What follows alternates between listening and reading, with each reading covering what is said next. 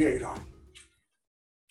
امروز پنج شنبه چهاردهم بهمن ماه سال 1400 خورشیدی. برابر است با سوم ماه فوریه میلادی. با درود بر بینندگان و شنوندگان برنامه بررسی رویدادها را از تلویزیون رنگین کمان آغاز می‌کنم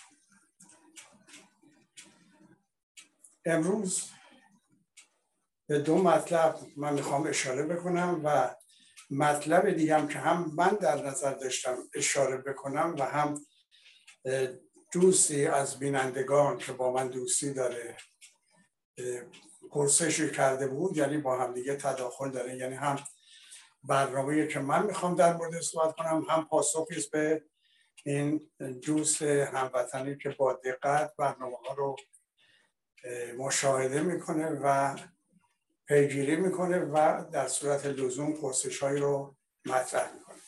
من خیلی خوشحال میشم که بینندگان ما یا شنوندگان ما هر پرسشی دارن مطرح بکنم به ویژه اینکه پاسخ من از دیدگاه ملی خواهد بود. یعنی ما ملی ها به این مسئله که پرسش میشه چگونه نگاه می‌کنیم و پاسخمون چی هست؟ اولین مطلبی که می‌خوام مطرح کنم مسئله به هم خوردن مسابقات کشتی ایران و آمریکاست که ماها پیش در مسابقات جهانی نروژ مطرح شد و رئیس فدراسیون کشتی آمریکا از تیم کشتی آزاد ایران دعوت کرد که برای ماه بهمن خودمون حالا دقیقا روش روزش نمی‌دونم 26 27 اینها تیم کشتی آزاد ایران به آمریکا بره و اونجا مسابقاتی مسابقه هایی با تیم کشتی آزاد آمریکا برگزار بکنه فدراسیون کشتی جمهوری اسلامی هم موافقت کرد. اعلام آمادگی فعالیت هایی شد. حتی برای گرفتن ویزا اینها به یکی از امارت نشین های جنوب خلیج فارس رفتن که اونجا چون تیم قهرمانان و پهلوانان کشتی ما رو تو صف گذاشته بودن رئیس فدراسیون اعتراض کرد و اونها بهش توجه کرد. اما ناگهان اعلام شد احتمالا دیروز و روز که دولت آمریکا برای عده از کشتیگیران تنی چند از کشتیگیران و سرپرستا به ویژه رئیس فدراسیون کشتی ویزا صادر نمی‌کنه.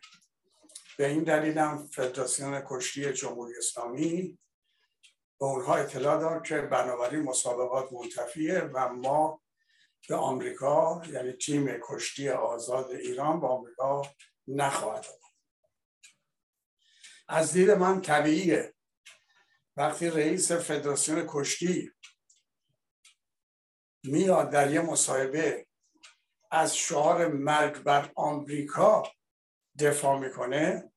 طبیعیه که دولت آمریکا به او ویزای رفتن به آمریکا رو نمیده.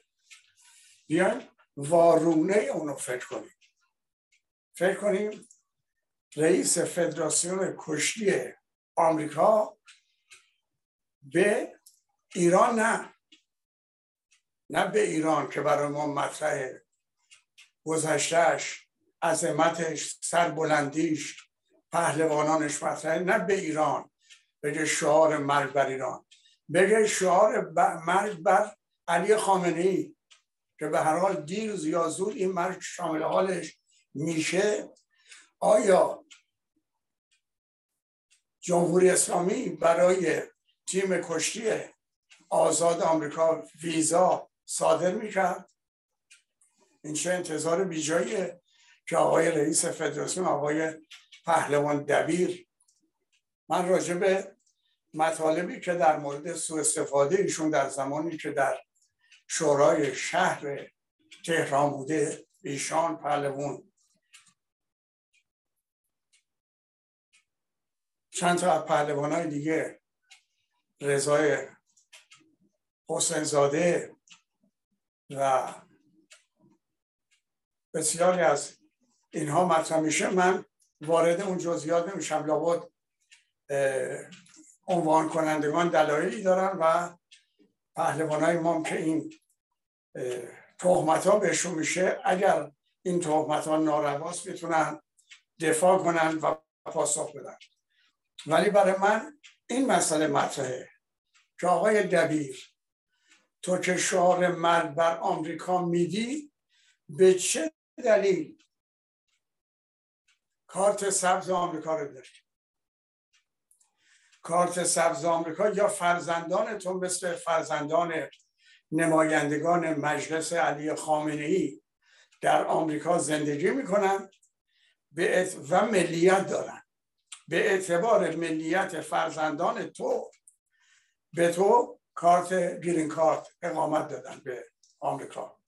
یا این بوده یا اینکه مثل بسیاری از قهرمانان گذشته ما که در ایران مورد فشار قرار گرفته بودن تحت فشار قرار گرفته بودن رفته بودن اونجا مونده بودن لابد سالها مونده بودن که این فرصت داده شده بود بهشون گرین کارت بدن. شما کدوم یک از این دوتا؟ اگر فرزندان تو فرستادی و ملیت دارن چرا مرد بر آمریکا میری اگر خودت رفتی سالها اونجا موندی و به اعتبار این مدت به تو گرین کار دادن چرا امروز مرگ آمریکا میری امروز که رئیس فدراسیون کشتی شدی یادت افتاده باید گفت مرگ بر آمریکا. آیا این به خاطر خوشخدمتی به رهبرت نیست؟ می‌دونیم خودت هم عنوان کردی که کشتیگیران ما چه در رشته فرنگی چه در رشته آزاد بیشترین نشانهای جهانی و بینالمللی و المپیک رو داشتن. کاملا درسته. ولی ما در تیم کشتی های کشتی آزاد ایران جهان پهلوان تختی رو داشتیم. ما جوان مردی به نام محمد علی فردین داشتیم. ما مردی به معنی به مفهوم واقعی مردی به نام نبی سروری داشتیم که تنها کسی بود. در ایران و دنیا تونست فردین رو شکست بده. در اعزام تیم کشتی آزاد ایران به المپیک ملبورن در حضور شاه و کامیل شمعون مسابقه گرفتن. تنها کسی بود که تونست فردین رو شکست بده و فردین همون شب به تختی گفت دیگه کشتی رو گذاشتم کنار. ما یک همچین عبدالله موحد رو داشتیم. ما جهان وقت توفیق رو داشتیم که همون سالی که در مهندسی شاگرد اول شد اولین مدال طلای جهانی رو برای کشتی ما به دست آوردن به دنبال عباس عباس زندی که دومین مدال کشتی. ما یه همچین کسایی رو داشتیم. در رده های بعد هم داشتیم. مهدی یعقوبی مورد استقبال و مورد تایید مردم قضبی بود و مرگش هم براشون سخت بود بعد از اینکه 92 سال اون کرد. خیلی از خیلی از که من ممکنه ناصر گیوچی و دیگران سیفپور همه اینا با مردم بودن. و خیلی جالبه جهان پهلوان تختی و جوانمردی به نام محمد علی فردی و مردی به نام نبی سروری هسته از جنوب تهران بلند شد. تختی خانقا راشد. تختی در جنوب تهران و فردین از خیابون جنوب شهباز و نبی سروری از جنوبی ترین جا به نام عباسی. من نمی‌دونم تو متولد کجایی که مردم رو فراموش کردی و به خاطر یک مقدار کمک مالی حاضر شدیم با وجود اینکه گرین کار داریم به بر آمریکا بگیم برای خوشایند رهبری که توهین این هم پوتین این همه بهش توهین کرد. شما اگر به این رهبرم اعتماد دارید به خاطر پول نیست عوض کنید شعار مرگ بر آمریکا رو. بگین مرگ بر روسیه که این همه توهین کرد به رئیس جمهور رهبرتون برگزیده رهبرتون. هنوز هم دنیا دارن میخندن به این بی احترامی که کرد. من امیدوارم پهلوان رئیس فدراسیون کشتی ما امیدوارم پهلوان دبیر پهلوانان امروز کشتی ایران که باعث افتخار و سربلندی ما در مسابقات المپیک جهانی هستن اینها رو به دامن نظام نندازه. فراموش نکنیم عبدالله مباهد دارنده شیش مدال طلا و المپیک و جهانی پشت هم به موینیان رئیس دفتر مخصوص محمد رضا شاه با آمد گفت این رژیم ماندنی نیست.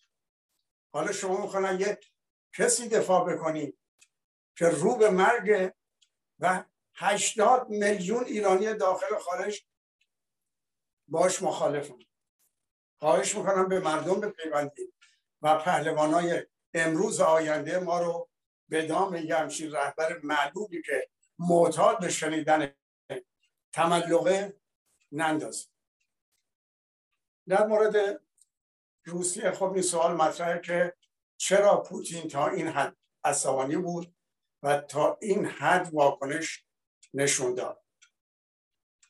همونطور که در داخل نظامم برحال بخشی هم عوامل نظامم گفتم پوتین در نظر داشت بر سر برجام با آمریکا مذاکره و معامله کنه و به آمریکا بگه که خامنه ای دست پرورده منه دست نشانده منه. بنابراین هر چی من بگم قبول می‌کنه.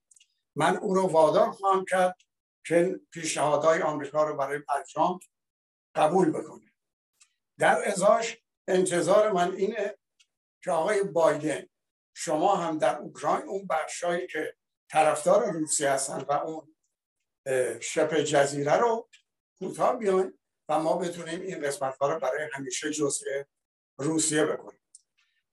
پیشنهاد مذاکره مستقیم با آمریکا از طرف جمهوری اسلامی تمام این نقشه های پوتین رو به هم زد. یعنی دیگه پوتین نمی‌تونه بگه به بایدن بگه من جمهوری اسلامی که تابع منه و دست نشانده منه مجبور می‌کنم با شما مذاکره کنه. و پیشنهاد شما رو بپذیره چون قبلا این کار شده. بنابراین پوتین نخواهد توانست متقابلا امتیاز از آمریکا بگیره. تهدیدهایی هم که کرده صد هزار نیرو. چند هفته است در مرزهای گسترده خودش با اوکراین آماده باش داده ولی آمریکا سرسختانه حتی آلمان و فرانسه به ویژه آمریکا گفت من 8500 تا نیرو آماده دارم. به محض که تو وارد اوکراین بشی من منس پایتخت بلاروس روسیه سفید را خواهم گرفت و طبیعیه که با استقبال مردمم روبرو خواهد شد. برای اینکه رئیس جمهور مادام عمر روسیه سفید مورد انزجار مردمه. یعنی هر نیروی وارد میز بشه مردم ازش استقبال می‌کنن. در صورتی که اگر نیروی روسیه وارد اوکراین بشه مردم اوکراین نه تنها ارتش مردم با روسیه میجنگن. و ثابت خواهند کرد که آقای پوتین دوران استعمار بیش از نیم صده هست گذشته. دیگه ملت ها زیر بار این نمیرن که به صورت مستمره قدرت های بزرگ در میان. لاقل اینو با وجود تمام خودخواهی و خودپسندی درک بکن و بفهم. مطلب دیگه که می‌خواستم بگم این بود که علی خامنه‌ای هم واکنش نشون داد به این بی احترامی بی احترامی پوتین و به ویژه ترجمه این جمله که رئیس جمهور علی خامنه ای در اونجا گفته بود من در خدمت شما هستم ترجمه کردم به یعنی هرچی شما بفرمایید ما انجام حالا معاون یا عوامل جمهوری اسلامی میگن این من در خدمت شما هستم یه جمله باب ایرانیه و اونطور که ترجمه کردن مفهوم نداشته حال علی خامنی هم بایستی واکنشش رو می‌داد به خصوص که بعد از این چندین ماه از زمانی که اعلام کردن جمهوری اسلامی عضو پیمان دفاعی شانگهای شده و اینو رئیسی هم در اونجا مطرح کرد در حضور پوتین پوتین گفت به هیچ وجه. یعنی من وتو می‌کنم. من پوتین وتو می‌کنم. شما همچنان عضو ناظر هستید نه عضو دائمی پیمان دفاعی شانگهای. و این هم یه ضربه بزرگی بود برای, برای علی خامنه ای که همه سبداشو در اختیار پوتین و رئیس جمهور چین گذاشت. و هر روی می‌دونیم که روز آغاز سال نو چین بود و خامنه ای دستور داده بود عواملش بدون اینکه شهردار تهران و شهرداری تهران بدونن پرچم جمهوری اسلامی و پرچم چین رو بر میدان شهریار نصب کنن. و اینجا خیلی جالبه پرچم جمهوری اسلامی یک هشتم سطحی رو می‌گیره که پرچم چین گرفته. و این مورد توجه قرار گرفته. همونطور که نمازی که رئیسی در کاخ کرملین خود مردم گفتن آقا جان نماز جایی می‌خونن که قصبی نباشه. اون کرملین قصبیه. توسط لنین و استالین دیگر تو چطور اونجا حاضر شدی نماز؟ به حال سوالی که مطرحه اینه که چرا باید پرچم جمهوری اسلامی یک هشتم فضایی رو بگیره که پرچم چین گرفته؟ این فقط دهنکشی به پوتین هست از طرف علی خامنه‌ای. ولی سوالی که از من شده که من در اینجا فرصت می‌کنم که پاسخ بدم اینه که این پیمان جمهوری اسلامی با چین حالا به قول اون گوینده صدای افغان پیمان نیز تفاهم قرارداد هیچ فرقی نمی‌کنه. به حال دو طرف اینو امضا کردن. اما مسئله مهم اینه که اولا طبق قانون اساسی جمهوری اسلامی هر قرارداد با بیگانگان باید به تصویب همین مجلسی که نمایندگانش رو علی خامنه ای تعیین کرده و فرستاد تو برسیم اولا جرأت نمی‌کنن مفاد اینو مطرح کنن. مردم بدونن جامعه بدونن که این پیمان چیه؟ موادش چیه؟ اصولش چیه؟ اینو جرأت نمی‌کنن. انقدر علی خامنه ای سرسپردگی نشون داده که جرأت نمی‌کنه بگه من چه غلطی کردم در این پیمان. از اون ور حاضر نیستم به مجلس برسم برای بفرستم برای همین مجلس. همین مجلسی که نمایندگانش رو علی خامنه ای تعیین کرده اونجا فرستاده صدا خواهند کرد و اعتراض خواهند کرد. به هر حال اینا خواست مردم می‌دونن ناراحتی مردم می‌دونن نارضایتی مردم می‌دونن فقر و بدبختی مردم می‌دونن.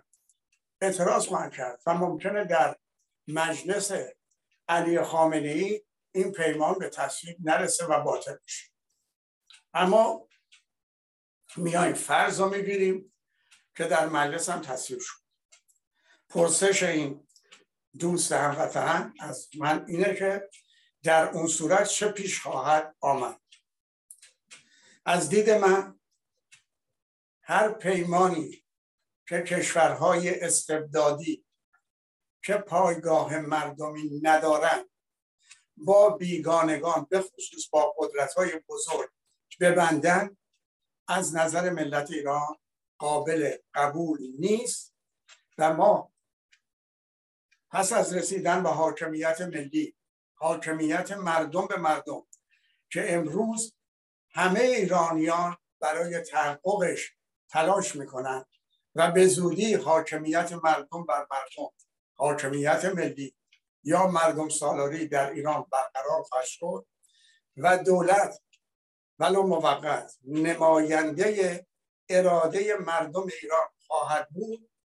اولین حرکت اینه که پیمان 25 سال با چین باطل اعلام میشه و به دنبال اون به مراجع بین هم اطلاع داده میشه که این پیمان در شرایط استبدادی نظامی که مورد قبول مردم نبوده بسته شده بنابراین قابل قبول ملت هم نیست این پیمان تمام. اما نمونه های زیادی من میگم. این فقط در مورد ایران نیست. در مورد ایران قراردادی که انگلیس در دوران دیکتاتوری رضا بسته بود و پنجاه سال اضافه کرده بود به مدت قرارداد مصدق یعنی نماینده دولت ملی اعلام کرد این قرارداد در شرایط استبداد و دیکتاتوری بسته شده و قابل قبول ملت ایران نیست هم دادگاه بین الملل لاهه و هم سازمان ملل تایید کردن. این استدلال استدلال مصدق استدلال دولت ملی رو. این مال ایران. ملاحظه کنین لنین روزی که تونست قدرت رو در روسیه به دست بگیره و روسیه رو تبدیل به روسیه شوروی بکنه تمام قراردادهایی رو که تزار بسته بود. به سود تزار یا به زیان تزار باطل اعلام کرد از جمله قراردادهایی که با دولت ایران داشت.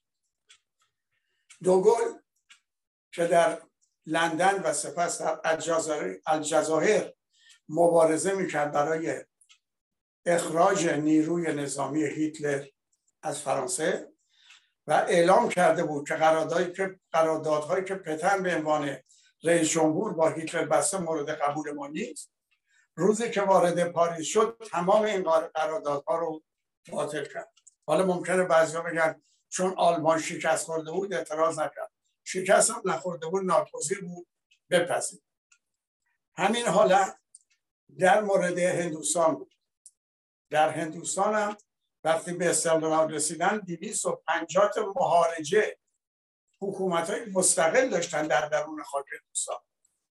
ولی دولت هندوستان که نخست وزیریش با نهرو بود اعلام کرد که اینا همه جز خاک و جز مردم هندوستان هستن و ما قبول نمی کنیم گروه معارجه و مستقل رو که همه اینا به سرعت باطل شد. نهرو جزیره گوان جنوب گوا جنوب هندوستان. حدود 500 سال در اختیار در اشغال پرتغال. تصمیم گرفت یه شبه این جزیره رو گرفت و تمام پرتغالی ها رو از این جزیره بیرون کرد. و پرتغال هم هیچ غلطی نتونست خود چین برمیگردم به خود چین. جواب از خود به چین از خود چین میدم.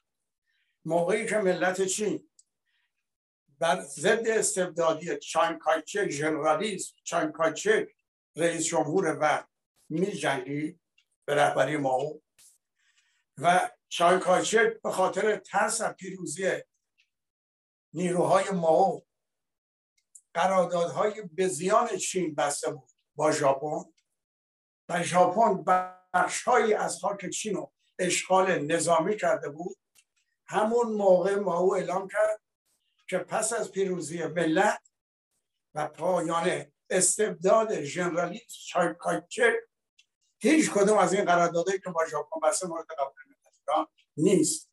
امروز من به رئیس جمهور چین به عنوان یک ایرانی میگم. من هم به عنوان یک ایرانی از موضعی دارم صحبت می‌کنم که ما او به پشتیبانی ملت با چایکاچه و ژاپن صحبت کرد. من هم به پشتیبانی هم مردم ایران عاشقان ایران میلیون ها عاشقان گمنام ایران به رئیس جمهور چین صحبت اختار می‌کنم و می‌گویم که ملت ایران زیر بار قراردادهایی که استبداد مذهبی با شما بسته نخواهد از دال خارج نیست. یا میپذیرید دنبتون رو روی دنبتون رو در روی نمی‌دونم کولتون می‌ذارین و میرین لای دنبتون رو لای پاتون می‌ذارید و مملکت ما رو ترک می‌کنید. یا تصمیم می‌گیرین که نیروی انتظامی وارد کنید. همونطور که من گفتم امروز پس از پایان نیم صده نیم قرن از پایان استقلال بباشید نیم قرن پس از پایان استعمار ملت بزرگ ایران اجازه نخواهد داد که کشوری بتونه ما رو مستمره خودش کنه اینو بدون آقای رئیس جمهور. و از اون گذشته اگر نیروی چین برای دفاع از این قرارداد قلابی خودش هم می‌دونه قلابیه وارد ایران بشه تک تک ایرانیا انقدر میجنگیم تا این نیرو رو از ایران بیرون کنیم و تردید نداریم افکار عمومی دنیا. و حتی دولت های دنیا از مبارزه ما برای حفظ استقلال و اجازه ندادن به یک کشور که بخواد ایران رو مستمره بکنه ایران کهن ایرانی که هیچ وقت در دوران استعمارم مستمره نشده مسلما دنیا اما دفاع خواهد کرد و ما پیروز خواهیم شد. ولی من تردید ندارم رئیس جمهور چین هر کی باشه در اون دوران این باشه یا دیگری بدون تردید در مقابل لغو این پیمان میپذیره و بدون سر صدا موضوع خاتمه پیدا می‌کنه. امیدوارم پاسخ این هموطنی که نگران آینده این پیمان بود داده باشه. به خدای بزرگ می سپارمتون خدا نگهدار و آینده ایران.